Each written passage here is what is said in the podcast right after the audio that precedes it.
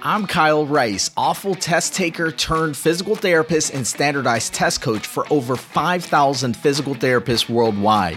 It wasn't that long ago that I struggled with anxiety, lack of confidence, and the fear of failing the NPTE. Fast forward through the challenges, the 13 standardized test failures, and many lessons learned, and you'll see the life I have today a life filled with love, financial freedom, and a dream job that allows me to change lives every single day.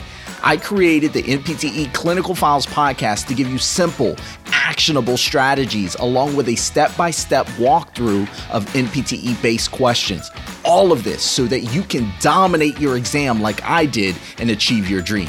So, if you're a driven PT student who's looking to pass the NPTE and start creating a life you love, you're in the right place. Enjoy the show.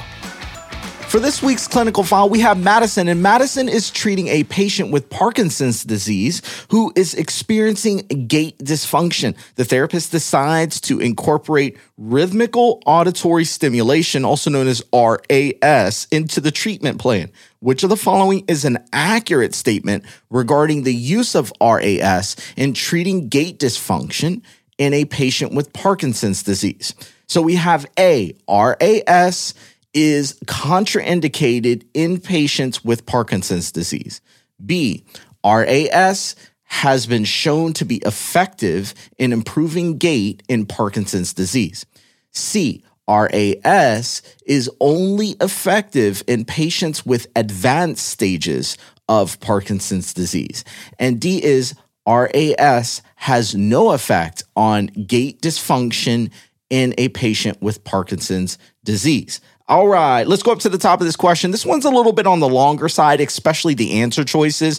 If I was on the NPTE, this is one I would slow up on. It may take you a little bit longer than some of the other questions, but that's okay because we got to make sure that we don't first of all, overthink this one, but we also need to make sure that we don't miss out on any key details that are used to answer this question correctly. So let's break this one down nice and slow. Madison is treating a patient with Parkinson's disease who is experiencing gait dysfunction. For those of you who are not familiar with Parkinson's disease, definitely want you to check this one out. All right. These patients have major issues going on with their basal ganglia, which start to create things like rigidity and freezing of gait and festinating gait. And so, things that you definitely need to know for a patient who has Parkinson's, because these are major areas of treatment, you know, things that we're going to need to address.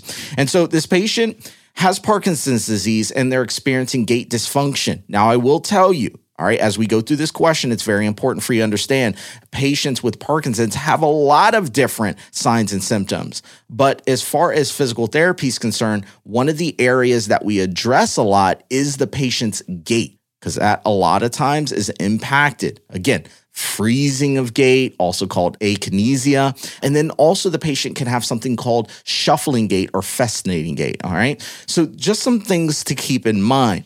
Now, as we continue down the question, it says the therapist decides to incorporate rhythmical auditory stimulation, also known as RAS, into the treatment plan. Let's stop. So, rhythmical auditory stimulation that may have thrown some of you off, but don't worry, we got this, baby. If they throw things like that at you, just stop for a second and think through those terms. Rhythmical, all right, you know what a rhythm is.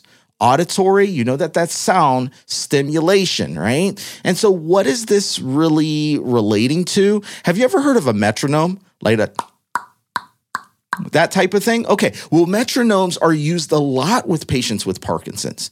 All right. This rhythmical auditory stimulation is what is really used to help with things like freezing of gait, to keep the patient moving instead of like stopping and not being able to take that next step. So, rhythmical auditory stimulation is definitely used in treatment plan for patients with Parkinson's. So, we already know that.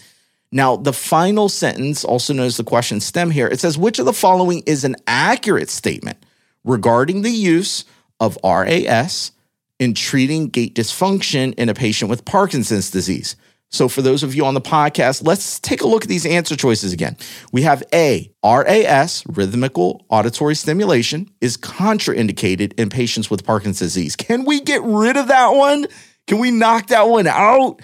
I really want to. All right. So let's go ahead and get rid of that answer because we know the metronome or rhythmical auditory stimulation is used in these patients. So I'm gonna go ahead and get A out. Let's take a look at B. B says rhythmical auditory stimulation, RAS, has been shown to be effective in improving gait in Parkinson's disease. Yes or no to that one? So I'm thinking about it and everything that we've already talked about from this question. And I'm like, yes, rhythmical auditory stimulation is used for patients with Parkinson's and it is very effective for things like festinating gait or freezing of gait, I should say. All right. And so let's go ahead and hold on to this one. I really do like this. All right. C says RAS is only effective in patients with advanced stages of Parkinson's disease. Let's stop here. You know, as I go through practice questions, even the NPTE, anytime the questions or answer choices are saying things like only or never or something like that, I'm always paying very close attention. I'm not overthinking it, but I'm paying close attention because that's something a bit more definite. You know, if it says only, then that is like one particular time and it doesn't happen any other time. And so we have to really say, like, is that true? So let me read this answer choice again. It says RAS is only effective in patients with advanced stages of Parkinson's disease. So this answer choice is really saying that this RAS is not very useful or effective in patients with like an earlier stage or the intermediate stages of Parkinson's. And I would say that's not true. I can use that metronome for patients who are in the early stages or in the in between moderate stages of Parkinson's disease. So I don't like C as the answer here. I'm going to go ahead and get that answer out. All right, let's take a look at D. It says RAS has no effect on gait dysfunction in Parkinson's disease. I see a lot of you shaking your head like, no, we're getting that one out right there for sure because we know rhythmic auditory stimulation is effective in patients with Parkinson's. And that leaves us with our final answer of B as in boy, RAS has been shown to be effective in improving gait in a patient with Parkinson's disease. Congratulations to those of you who got this one correct. This one was not easy.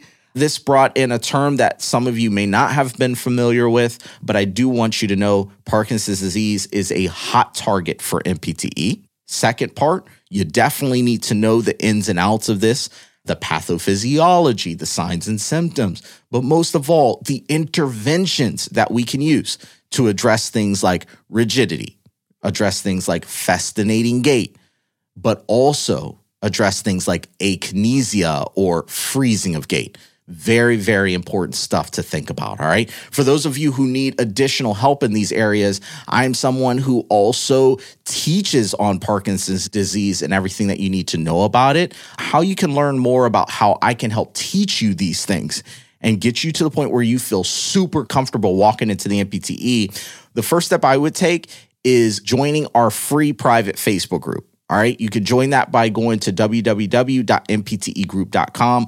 I'm in there every single week giving people ways how to retain the information, but also helping guiding people on how to learn tough concepts just like this. Really easily, though. All right. So go to www.nptegroup.com. I'm waiting for you over there. So whether you're on iTunes, Spotify, Ghana Overbreak, wherever you're at in podcast land, go into the show notes, click the link in there, and you can get it.